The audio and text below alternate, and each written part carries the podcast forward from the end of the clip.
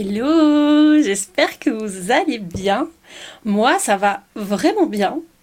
Je suis assez contente de ma rentrée parce que oui, j'enregistre ce podcast. On est le mardi 6 février.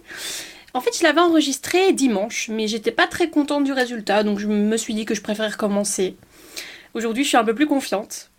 Donc euh, j'espère que vous avez assez une bonne rentrée, que tout s'est bien passé pour vous, que vous êtes confiant pour ce nouveau quadrimestre. Et d'ailleurs aujourd'hui ce sera le sujet de cet épisode. Perso ma rentrée au top. Je me suis fait belle, j'ai été attentive en cours, j'ai été à tous mes cours pour l'instant. Bon il n'y en a eu que trois, mais j'y ai été. Faut savoir se, saucer dans la vie. Si tu te sauces pas toi-même, qui va te saucer? Donc si tu fais un truc dont tu es fier, il faut que tu sois fier de toi. Seul point négatif de ma rentrée, hier en sortant des cours, j'ai glissé d'un escalier et maintenant j'ai une entorse à la cheville. Bon, ça pourrait être pire, j'aurais pu me casser la jambe, donc ça va, c'est pas non plus traumatisant. J'avoue que la rentrée aurait encore mieux pu se passer. C'est pas pour ça que je vais plus en cours, j'y vais quand même. J'ai pas hyper mal à la jambe, donc c'est supportable. Donc voilà, seule petite mésaventure, sinon ma rentrée vraiment, j'en suis très contente. Je suis fière de moi, donc euh, pour l'instant tout va bien. Et vous alors, comment ça s'est passé? Est-ce que vous avez été en cours? Est-ce que vous vous êtes fait beau? Est-ce que vous êtes motivé pour ce quadrimestre? Est-ce que vous avez déjà fait la fête? Je sais qu'hier, dans ma résidence, il y avait la fête en tout cas. Est-ce que vous sortez ce soir pendant que moi j'enregistre cet épisode de podcast? Dites-moi tout, j'ai envie de partager avec vous. En tout cas, j'espère vraiment que votre rentrée s'est bien passée, parce que c'est vraiment le moment de faire table rase. Maintenant, on est en 2024, c'est le premier semestre de 2024, c'est le moment de se donner à fond, d'être motivé, d'avoir de l'adrénaline dans le sang pour commencer ce quadrimestre. Et c'est de ça dont on va parler aujourd'hui. En fait, on va pas parler de la rentrée en tant que telle, on va surtout parler de comment aborder ces résultats de la session de janvier. Parce qu'on a plus ou moins tous reçu nos résultats, il y a encore des gens qui les attendent, mais la, grande majorité les a reçus et bah, il y a des échecs, il y a des réussites. Et aujourd'hui, je, vais vous partager comment moi, je regarde mes résultats. Avec quel, quel euh, regard, qu'est-ce que je fais comme réflexion, etc. Et je vais vous partager tout ça parce que je pense que rater, c'est plus complexe que juste se dire je suis bête. C'est beaucoup plus complexe que ça. Il y a beaucoup de choses derrière. C'est l'université, c'est pas euh, le monde des bisounours. Donc voilà, je vais vous partager tout ça pour qu'on puisse réfléchir un peu ensemble à comment rebondir pour passer un quadrimestre au top. Alors, les résultats, il y a vraiment trois grandes catégories. Soit vous avez tout déchiré et vous avez fait que des 18 partout, et là c'est super pour vous, en route pour la plus grande 10. Soit vous avez fait, voilà, vous avez réussi, vous avez peut-être un petit échec par-ci par-là, c'est moyen, ou alors vous avez complètement foiré. Souvent c'est ces trois cas de figure-là qu'on rencontre. En perso, ça a bien été, mais c'est pas pour ça que je me pose aucune question. Même si vous réussissez bien toute votre session d'examen, il y a quand même des réflexions que vous pouvez vous faire. Vous posez devant une feuille, ce que je vous conseille, c'est vous poser devant une feuille, un carnet ou même votre ordi pour répondre à quelques petites questions, pour essayer de mettre des choses en place durant votre quadrimestre pour que ça aille bien, pour que ça continue à aller bien, pour que ça commence à aller vraiment bien. La question pour moi qu'il faut se poser si vraiment votre quadrille a bien été, c'est qu'est-ce que j'ai mis en place pour que ça aille aussi bien? Est-ce que j'ai travaillé régulièrement? Est-ce que en blocus j'ai vraiment bien géré mon temps et donc du coup c'est ça qui a fait que ça a bien été? Est-ce que j'ai fait des synthèses, etc. Qu'est-ce qui, au fond, m'a aidé à avoir ces résultats? C'est ça vraiment la question à se poser pour pouvoir perpétuer le cercle vertueux de la réussite, pour pouvoir continuer sur votre lancée et continuer à améliorer. Le progrès, il va toujours dans un sens. Vous n'allez jamais devoir régresser. Donc réfléchissez, ok, dans ma méthode qui a bien été, apparemment, qu'est-ce que je peux encore améliorer? Pas forcément prendre encore plus de temps pour étudier, pas du tout, mais qu'est-ce que je peux faire différemment pour que ce soit mieux, pour que, soit, ça corresponde plus à moi, pour que ça corresponde plus à mon équilibre? Avoir des bons résultats, c'est notre volonté à tous. On voudrait tous, si on pouvait, taper la plus grande 10 sans rien faire. Donc, si vous en êtes arrivé là, c'est sûrement que vous avez bien bossé. Mais essayez de réfléchir un peu à est-ce que j'ai respecté ma balance? La vie universitaire, c'est pas que des résultats, c'est pas que des examens, c'est pas que des cours. Il y a beaucoup de ça. Mais en fait, pour moi, la vie universitaire, c'est vraiment une pyramide. C'est vraiment personnel, c'est pas du tout basé sur des études ni rien, c'est vraiment de mon expérience perso, je vois ça comme une pyramide avec les études, le perso et la santé. Faut prendre soin de son corps, mais aussi faut pouvoir se divertir. Donc est-ce que durant votre quadri, vous êtes un peu sorti? Est-ce que vous avez vu des amis, pas forcément faire la fête, mais faire d'autres choses?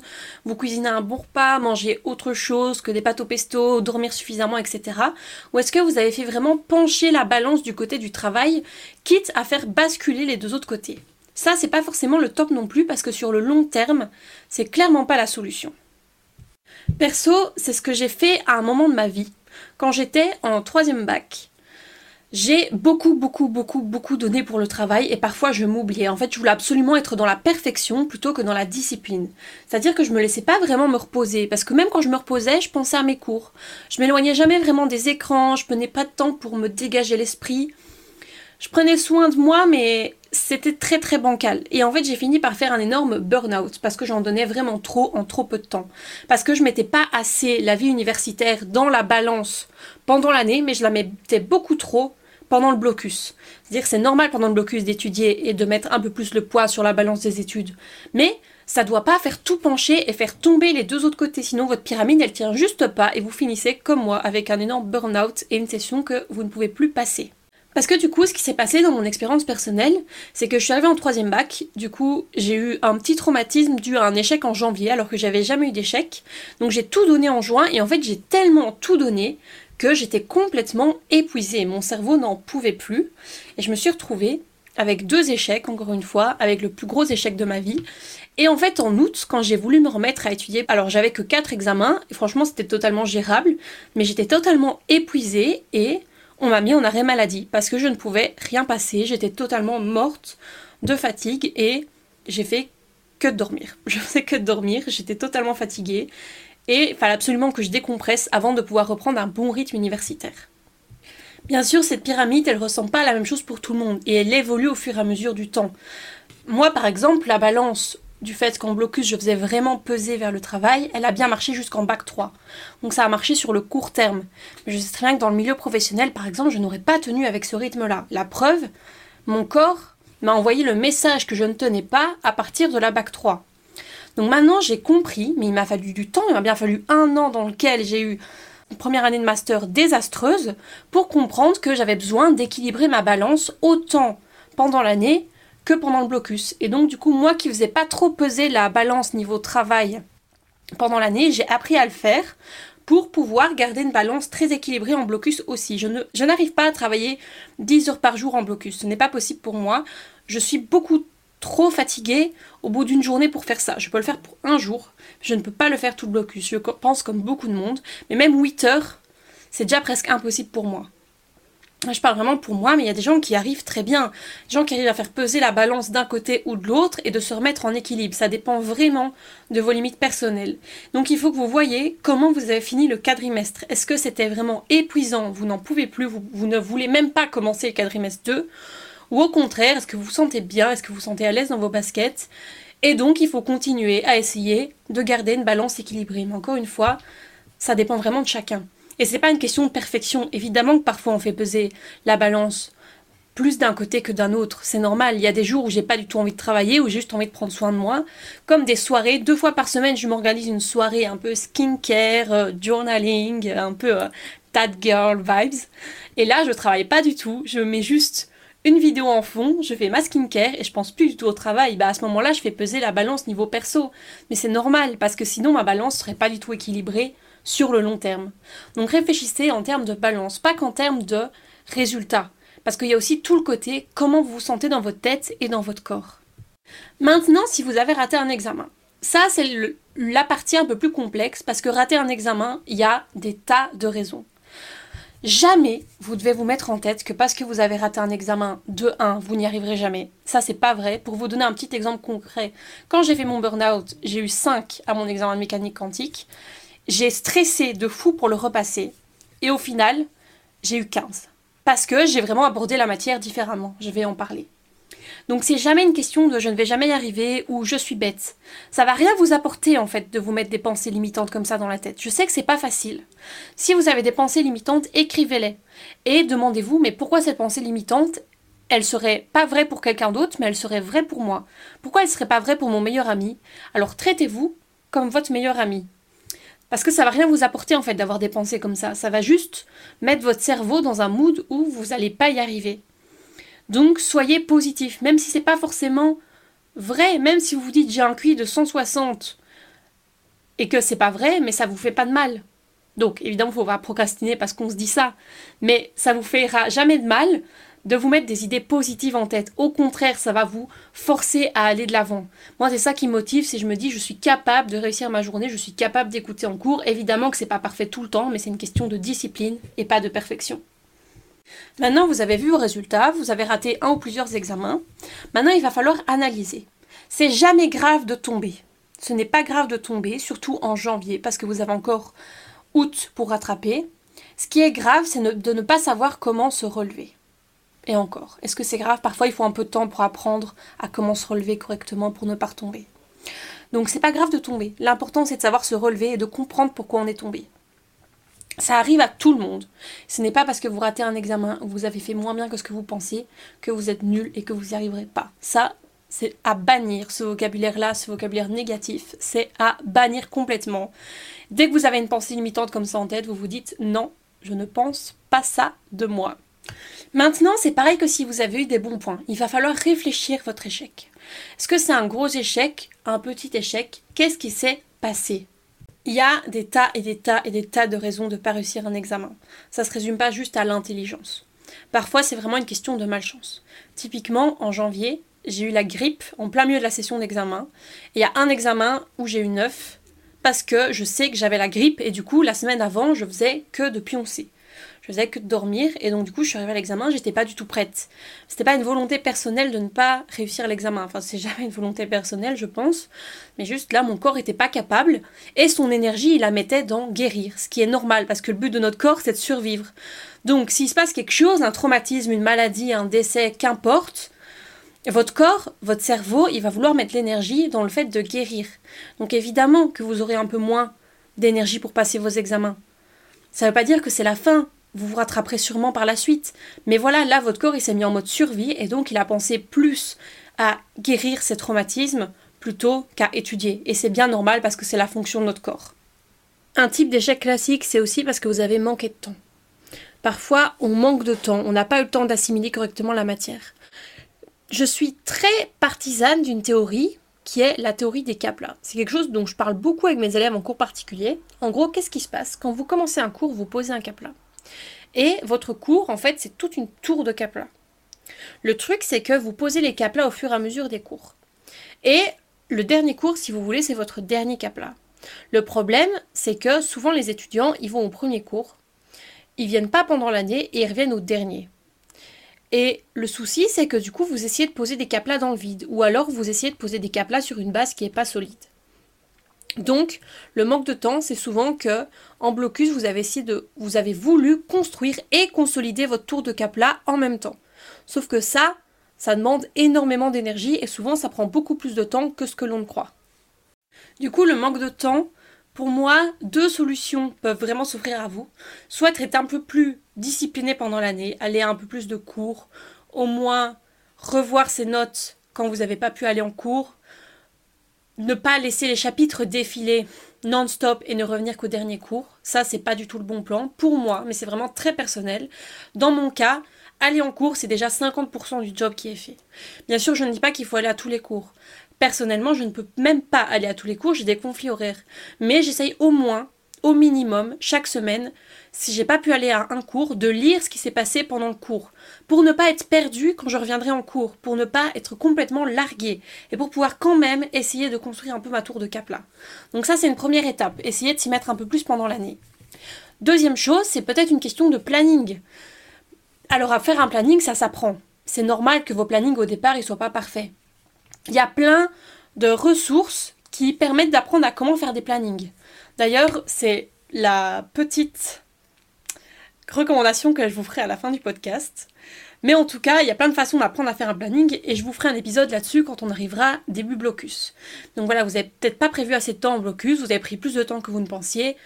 Donc la solution, c'est quand vous arrivez en août, bah, vous le savez, notez-le quelque part dans votre esprit, ou si possible matériellement, et notez-vous, ok, pour ce cours-là, je dois prévoir X temps de plus, j'aurai besoin de autant de temps en plus pour pouvoir le revoir. Si vous avez eu un gros échec, pour moi, un gros échec, ça se résume dans 90% des cas à ne pas avoir compris le cours. Ne pas avoir compris le cours, encore une fois, c'est pas une fatalité. Parfois, le cours, il est donné par un professeur et c'est un très bon professeur, ça faut pas en douter. Vous pouvez peut-être trouver que non, mais voilà, peut-être qu'un professeur conviendra à quelqu'un et qui conviendra pas à quelqu'un d'autre. Et vous n'avez pas du tout accroché à sa méthode d'expliquer ou sa méthode de travail. C'est totalement possible. Il n'y a aucun souci avec ça. C'est pas parce que c'est comme les psys. C'est pas, c'est pas parce qu'un psy ne nous convient pas qu'il est mauvais. Parfois, un prof, voilà, on ne comprend pas sa manière d'expliquer. Donc, dans ce cas-là, il va falloir essayer de trouver d'autres ressources pour vous permettre de comprendre le cours. Encore une fois, je vais prendre un exemple personnel. Mon cours de mécanique quantique, j'avais vraiment du mal à le comprendre. J'avais bien compris avec le deuxième prof, mais avec le premier prof, j'étais vraiment larguée, j'étais perdue. Qu'est-ce que j'ai fait quand je suis arrivée en août? J'ai vraiment essayé de comprendre ma matière différemment. J'ai déjà appliqué ma méthode des caplas, c'est-à-dire que je ne passais pas au chapitre suivant si j'étais pas sûre d'avoir acquéri toutes les bases au premier chapitre. Et pas hésiter à revenir en arrière quand vous n'êtes pas sûr de quelque chose. Maintenant, pour vraiment comprendre la matière, perso, j'ai pris un abonnement. À ce moment-là, il n'y avait pas encore ChatGPT euh, à moitié gratuit. J'ai pris un abonnement à ChatGPT Plus. Et ça m'a hyper fort aidé. C'est-à-dire que je me suis servi vraiment d'Internet pour comprendre mon cours. Alors, évidemment qu'il faut faire très attention à ce que vous trouvez dans les ressources en dehors de vos cours, mais ça peut être super pratique pour comprendre votre cours différemment. Il y a plein d'autres choses. Vous pouvez, par exemple, aller chercher des livres de référence. Ça, c'est quelque chose que je fais pas mal aussi. Aller chercher un livre de référence pour comprendre la matière différemment, pour que ce soit expliqué différemment. Aller chercher des pages web, etc. Et aussi, ne jamais hésiter à envoyer un mail à un assistant ou à un prof. Alors, le faites pas à 22h la veille d'un examen, mais pendant le blocus, s'il y a un point, malgré tout, malgré le fait d'aller chercher des infos autre part, etc., d'essayer de revoir les bases, vous ne comprenez vraiment pas, envoyez un mail à un assistant ou à un prof. Les profs, ils sont quand même là pour que vous réussissiez, ils sont pas là pour que vous ratiez tous. Donc, n'hésitez pas à aller chercher de l'aide autre part et auprès de vos profs et de vos assistants. Si jamais les ressources externes comme Internet, des livres, etc., ça vous convient pas parce que vous avez vraiment besoin du contact humain, il y a toujours la possibilité de prendre un prof particulier. Alors clairement, c'est pas donné.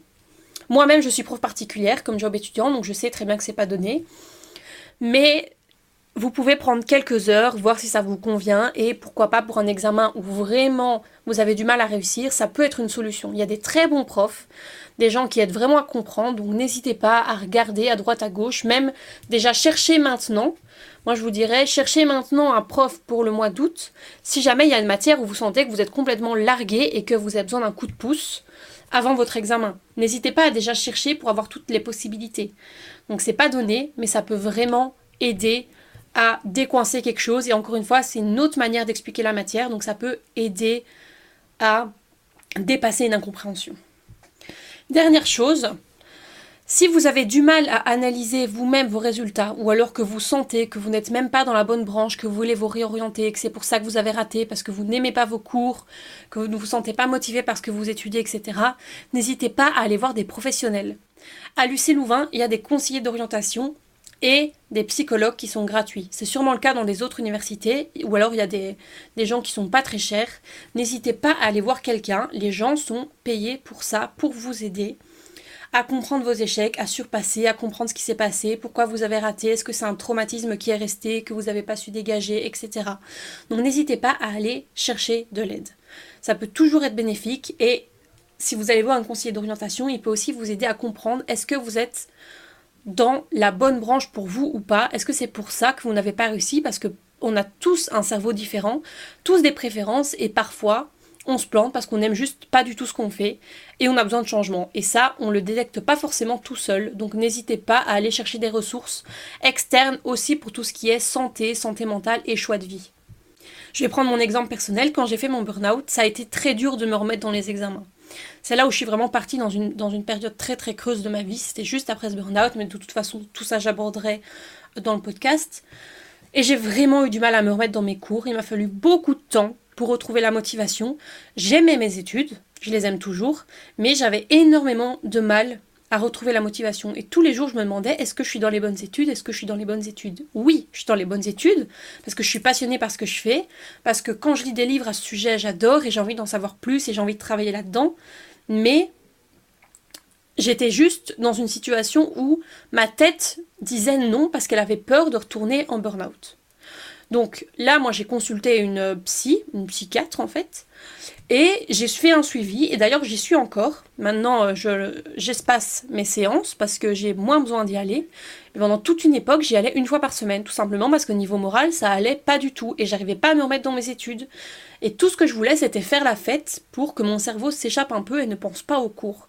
Mais c'est la mauvaise solution. Parce que du coup, j'étais pas guérie et j'essayais de forcer la guérison, alors qu'en fait, mon cerveau a besoin de plus de temps. Donc n'hésitez pas à écouter votre corps. Parfois, votre corps, il vous dit que vous avez besoin de repos, c'est que vous avez besoin de repos. C'est que vous avez besoin parfois de une journée pour tout dégager, et même si vous ratez un ou deux cours, si vous avez vraiment besoin de décompresser, prenez-les, parce que ça peut être que bénéfique. L'université, c'est quand même une période qui est rude pour notre corps et pour notre mental, donc il faut parfois un peu se chouchouter.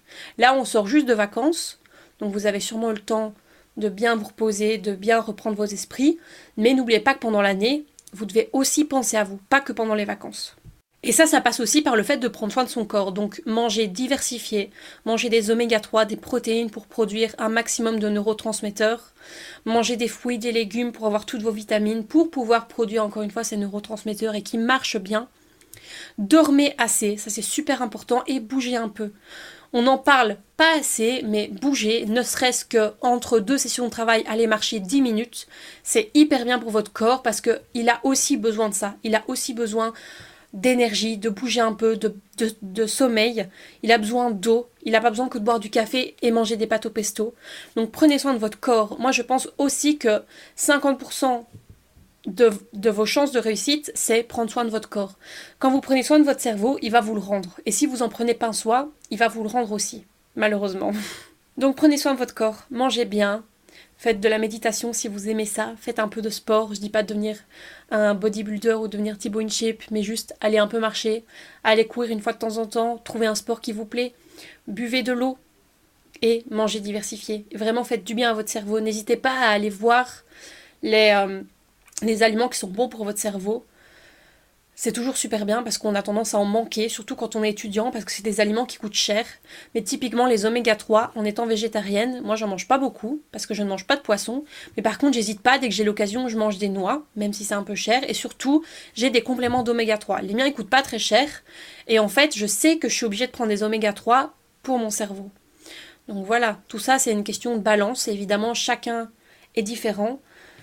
Donc ça va dépendre de vous, de votre budget, etc. Mais essayez toujours d'avoir une alimentation et un mode de vie qui soit sain pour que votre cerveau vous remercie. Encore une fois, c'est pas de la perfection. C'est pas pour ça qu'il faut manger que des légumes, manger que des amandes et bannir tous les fast-foods. Non, mais c'est une question de 80-20. Donc 80% du temps, il faut prendre soin de son corps et il va vous le rendre en fait. Il va vous le rendre, votre cerveau va vous le rendre, il aura beaucoup plus facile à se concentrer et il sera beaucoup plus motivé à aller en cours et il sera beaucoup plus motivé à réussir. Et donc, moi, c'est en, apprenant toutes ces choses-là, avec ma psy, de mon côté, etc., que maintenant je suis dans un plutôt bon équilibre. Et donc, je me permets de vous en parler. Parce que je trouve ça super important. J'ai mis plein, plein, plein, plein de choses en place pour rééquilibrer la partie santé de ma balance. Et ça m'a énormément aidé, en fait, à être dans une bonne balance, mais en même temps être beaucoup plus productive dans mon travail et à beaucoup mieux comprendre ce que je faisais et à être beaucoup plus motivée et donc dynamique, etc. Tout ça, pareil, je vais vous en reparler, tout ce que j'ai mis en place, mais c'est quelque chose qui m'a beaucoup aidé et j'ai totalement changé mon mode de vie de par rapport à quand j'étais en bac 1 et je sens que mon cerveau il me remercie. Et ça m'aide beaucoup à même quand j'ai un échec à relativiser. Parce que je me dis toujours ok qu'est-ce qu'il faut que je fasse? Comment je dois remonter la pente pour que ça aille mieux. Et il faut apprendre à faire ça. Comme je vous le dis, c'est pas grave de tomber, le tout c'est d'apprendre à se relever.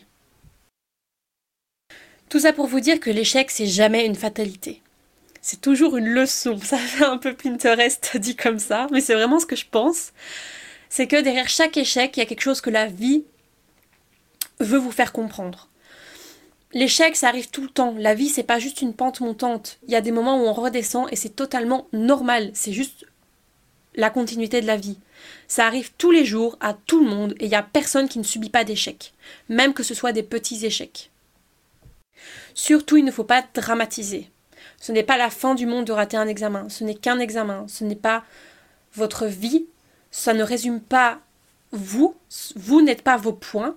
Donc, on respire un bon coup, On essaye de se changer un peu les esprits. Pendant un ou deux jours, on essaie de penser à autre chose. On voit nos amis. On se renferme pas.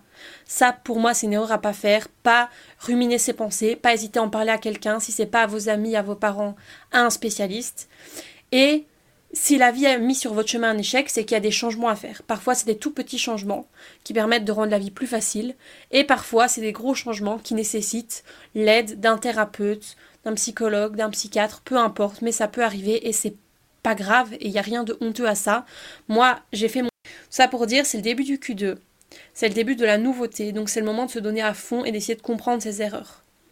C'est, on est en S1, donc dimanche S1 normalement quand vous écouterez ce podcast. Donc prenez votre dimanche pour vous poser et vous poser des questions sur qu'est-ce que vous pouvez améliorer. Qu'est-ce qui rendrait ma vie plus facile? Donc, posez-vous les bonnes questions, faites un brainstorming, allez voir quelqu'un si vous en avez besoin. Vous pouvez me faire ça avec un ami, avec une petite tasse de café, etc. Ça peut être très sympa, vous pouvez le faire pendant ce podcast.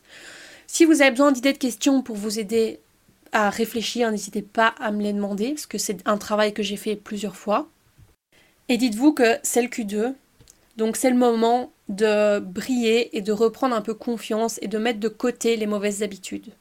Donc c'est le moment de recommencer sur un nouveau chemin. Donc pas de panique, vous allez y arriver, je crois en vous, vous devez croire en vous, il y a plein de gens qui croient en vous. Donc donnez-vous à fond et surtout, ne restez pas seul. Ne restez pas seul, évitez de ruminer trop vos pensées et si vous voulez rester seul, écrivez. Écrivez vos pensées, personnellement c'est quelque chose que je fais tous les jours et qui m'aide beaucoup à juste déballer mes pensées. Pour commencer le Q2 sur de bonnes bases avec une bonne organisation, je vous conseille vivement le podcast. Attendez, je dois vérifier le nom. De Mathieu Desroches qui s'appelle Productif au quotidien. Voilà, désolé. désolé Mathieu, j'avais complètement oublié de ton podcast, j'ai dû le vérifier. C'est un podcast que j'adore, que je trouve super instructif et qui est juste tout posé. Donc c'est pas dans la critique, c'est vraiment dans l'apprentissage et je m'en suis beaucoup inspirée pour mes méthodes d'organisation d'aujourd'hui. J'ai pris des choses, j'en ai pas pris d'autres et je le trouve super intéressant. Donc n'hésitez pas à aller faire un tour sur son podcast parce qu'il est vraiment très très chouette. Il offre aussi des formations si jamais vous êtes complètement largué niveau organisation. Mais en tout cas pour remettre un peu d'organisation dans votre Q2, c'est vraiment le top du top selon moi. C'est vraiment un très très bon podcast. Donc moi je vais vous laisser ici. On va se retrouver dimanche prochain. Je suis très contente d'avoir discuté avec vous. Encore merci pour l'accueil que vous avez réservé au podcast. Ça m'a fait super plaisir et ça me motive vraiment à continuer à publier des épisodes. J'espère vraiment que vous continuerez à être au rendez-vous et j'espère que cet épisode n'était pas trop brouillon. C'est un épisode qui a été plus long et il a été long à enregistrer pour moi. Ça fait quasiment une heure que j'y suis. Donc j'espère que j'ai pas été trop brouillon dans mes propos et de toute façon, c'est le début pour moi aussi, donc euh, ça va faire que de s'améliorer au fur et à mesure du temps. Mais en tout cas, j'espère que ça vous a plu et que vous avez appris certaines choses et que ça vous a redonné un peu confiance en vous si jamais euh, vous aviez un peu perdu confiance après cette session d'examen. En tout cas, je vous souhaite un excellent quadrimestre, une excellente rentrée. Prenez confiance, n'oubliez pas, pas de pensées limitantes. Si vous en avez, écrivez-les et rejetez-les. Et avec tout ça, n'oubliez pas de vraiment rayonner, d'être solaire. Et je vais vous retrouver dimanche prochain je vous fais plein de gros bisous.